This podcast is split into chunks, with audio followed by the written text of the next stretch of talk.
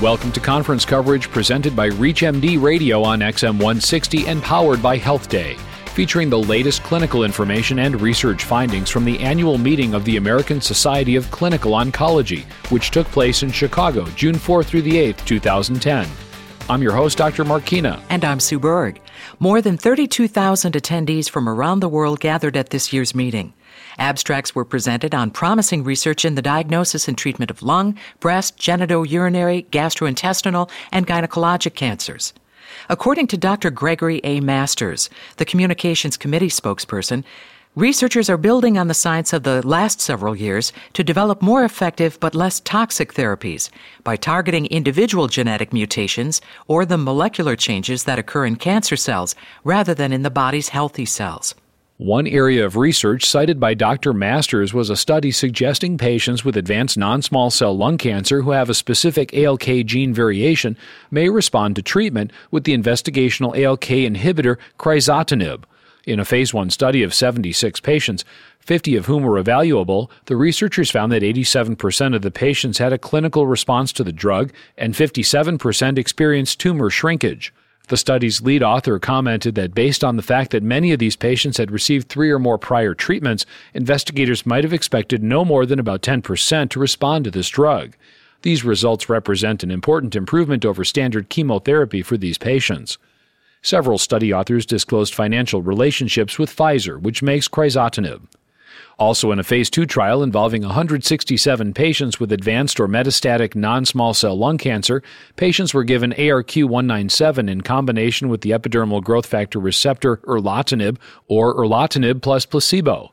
Researchers found that the combination therapy was associated with prolonged progression free survival of median 16.1 weeks versus 9.7 weeks with erlotinib alone. Dr. Masters called these results quite promising in terms of improving outcomes for these patients. One or more of the study authors disclosed financial relationships with ArQule. Other research presented at the meeting suggests that a new chemotherapy agent called eribulin mesylate, derived from a marine sponge, may be effective in increasing survival in women who have previously received extensive treatment for metastatic breast cancer. During the Phase 3 trial, researchers randomly assigned 762 patients to receive either eribulin or their physician's choice of therapy, usually another chemotherapy. Median survival was found to be significantly longer in the eribulin group than in the physician's choice group, about 13 months versus 10.7 months. The lead author of the study said in a statement that until now there has not been a standard treatment for women with such advanced breast cancer. But for those who have already received all of the recognized treatments, these are promising results. Study authors disclose financial relationships with Eisai, BMSO, and ImClone Systems. Two studies assessed the anti cancer potential of widely touted dietary supplements, green tea extract, and selenium. In the first study, Mayo Clinic researchers tested the effects of epigallocatechin gallate, the major component of green tea, in 41 previously untreated patients with asymptomatic chronic lymphocytic leukemia. 31% of patients had a 20% or greater sustained reduction in blood leukemia count, and 69% of patients with enlarged lymph nodes saw node size reduced by at least 50%. In the second study, researchers at the University of Texas MD Anderson Cancer Center randomly assigned over 1,500 patients who had undergone surgery to remove stage 1 non small cell lung tumors to receive either 200 micrograms of the mineral supplement selenium per day or placebo. Five year progression free survival was higher in the placebo group, 78% versus 72% in the selenium group. The incidence of secondary primary tumors was higher in the selenium group, 1.9% compared to 1.36% in the placebo group. The study was halted, and researchers concluded that selenium is not an effective chemoprevention agent in this group of patients. The author of this study disclosed a financial relationship with Pfizer. In patients with oral pharyngeal squamous cell cancer, the tumor's human papillomavirus status may be a significant independent predictor of overall survival. Researchers at the MD Anderson Cancer Center conducted a retrospective analysis of over 300 patients with stage 3 or 4 oropharyngeal squamous cell cancer. The patients were enrolled in a randomized trial comparing accelerated fractionation radiotherapy with standard fractionation radiotherapy, each combined with cisplatin therapy. 64% of these patients had HPV positive tumors. Their three year survival rate was 82%, compared with 57% in patients with HPV negative tumors. After adjusting for age, race, tumor and nodal stage, tobacco exposure, and treatment alignment, investigators found that HPV positive tumor status was associated with a 58% reduction in mortality risk. The authors wrote that future clinical trials should be designed specifically for patients with HPV positive or HPV negative tumors or patients who have been stratified according to HPV status. Researchers at the Dana Farber Cancer Institute in Boston presented data suggesting that the drug ipilimumab may significantly improve overall survival in patients with previously treated metastatic melanoma. Investigators conducted a phase 3 study in which nearly 700 patients with unresectable stage 3 or 4 melanoma that had progressed while they were being treated for metastatic disease were randomly assigned to one of three treatments ipilimumab plus glycoprotein, ipilimumab alone, or glycoprotein 100 alone.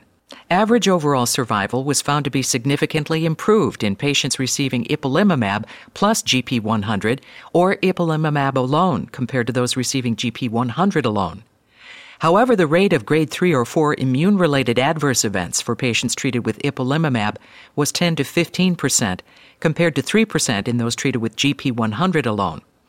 The researchers concluded that these adverse events could be severe and long lasting, but most were reversible with appropriate treatment. 14 patients died from causes related to the study drugs, including seven deaths associated with immune related adverse events. The authors concluded that in some patients, side effects can be life threatening and may be treatment limiting. But reinduction with ipilimumab at the time of disease progression can result in further clinical benefit. Overall, they said these findings suggest that ipilimumab may be useful as a treatment for patients with metastatic melanoma whose disease progressed while they were receiving one or more previous therapies. The study was supported by Medarex and Bristol Myers Squibb, and several authors disclosed financial ties to the companies. In breast cancer research, investigators found that for women ages 45 and older with early invasive breast cancer who are undergoing breast conserving surgery, a single dose of targeted intraoperative radiotherapy may be as effective as several weeks of conventional whole breast radiotherapy for preventing breast cancer recurrences. This was the finding of the targeted intraoperative radiotherapy versus whole breast radiotherapy for breast cancer TARGIT-A trial. Researchers assigned over 1,100 women to receive targeted intraoperative radiotherapy and about the same number to receive external beam radiotherapy. After a four year follow up, researchers found that local recurrence rates in both the intraoperative radiotherapy and external beam radiotherapy groups were about 1%. Rates of major toxicity were 3.3 and 3.9 respectively, and the rate of radiotherapy toxicity was lower in the targeted intraoperative radiotherapy group than in the external beam radiotherapy group. In an accompanying statement, the authors say that they're still waiting for the long term follow up and results of another randomized trial from the National Surgical Adjuvant Breast and Bowel Project B39. Nevertheless, they concluded that in elderly patients, accelerated partial breast irradiation seems to be an excellent approach. Financial relationships were disclosed with Carl Zeiss, manufacturer of the Intrabeam device, and Photoelectron Corporation. Also, for lung cancer patients with advanced non small cell lung cancer and progression after first line therapy, researchers found that the addition of vandetanib to a standard chemotherapy regimen of docetaxel may significantly improve progression free survival. Investigators on the Phase 3 Zodiac trial, Zactima in combination with docetaxel in non small cell lung cancer, randomly assigned nearly 1,400 patients in 25 countries to receive either vandetanib plus docetaxel or placebo plus docetaxel.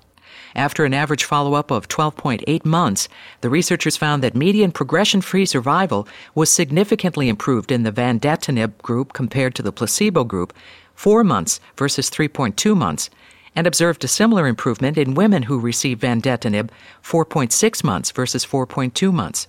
There were no significant group differences in overall survival, but researchers found that vandetanib was associated with a 17% objective response rate compared to 10% with placebo. Also, there was a significant improvement in time to worsening of symptoms, 3.5 months versus 2.7 months. The most common serious adverse event was febrile neutropenia, which occurred in 7% of the vandetanib group and 6% of the placebo group.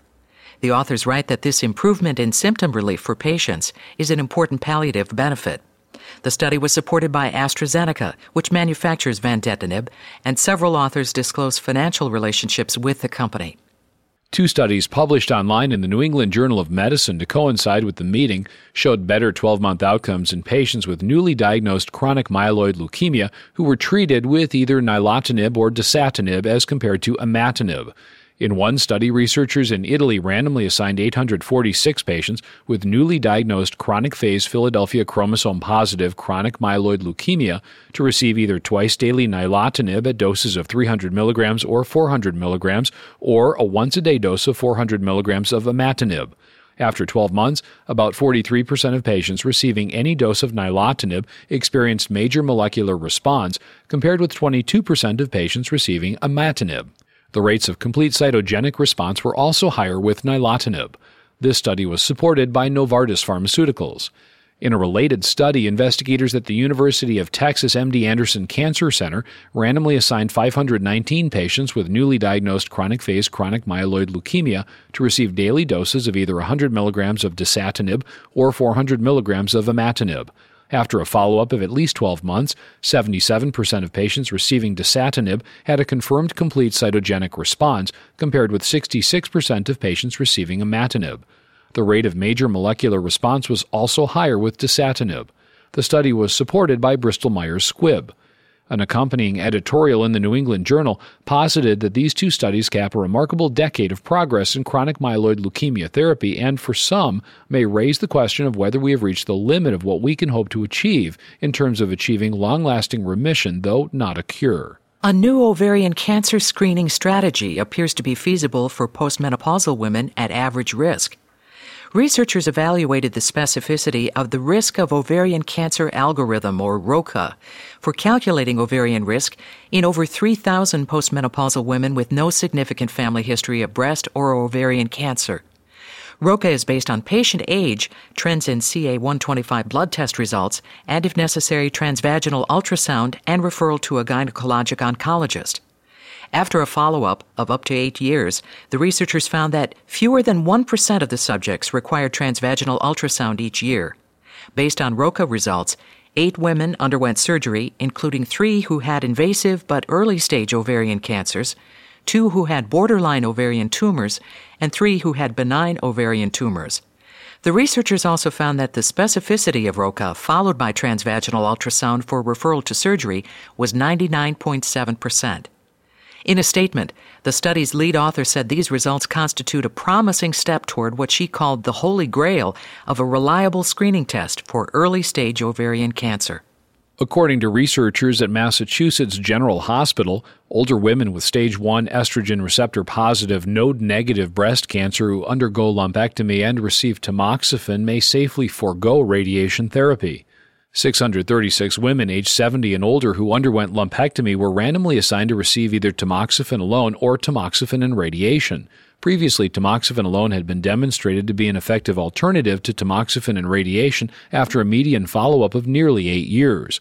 The current analysis includes data after a median follow up of 10 and a half years. The researchers found that the rate of cancer recurrence in the affected breast was 8% in the tamoxifen alone group and only 2% in the tamoxifen radiation group. They also found no significant group differences in either breast cancer specific survival and no significant differences in overall survival. The authors say that lumpectomy without radiation is a viable alternative for older women with early stage breast cancer, and tamoxifen may replace the need for radiation. Finally, researchers at the University of Rochester Medical Center have shown that yoga may help improve sleep in cancer survivors who report sleeping problems after completing adjuvant therapy. 410 early stage cancer survivors were assigned to receive either standard monitoring plus a four week, twice weekly Yoga for Cancer Survivors program or standard monitoring and usual care. The researchers found that the yoga group was more likely to report greater sleep quality, decreased use of sleep medication, less fatigue, and a better quality of life compared to the usual care group. The study's lead author said that very few, if any, treatments for the sleep problems and fatigue that cancer survivors experience have been shown to work well for very long, if they work at all. This study points to a simple, non pharmacological therapy that clinicians can recommend to patients. Thank you for listening to conference coverage from the American Society of Clinical Oncology, which took place in Chicago from June 4 through the 8th, 2010. Conference coverage is a presentation of ReachMD Radio. Broadcast on XM160 and by live stream at ReachMD.com, and powered by Health Day.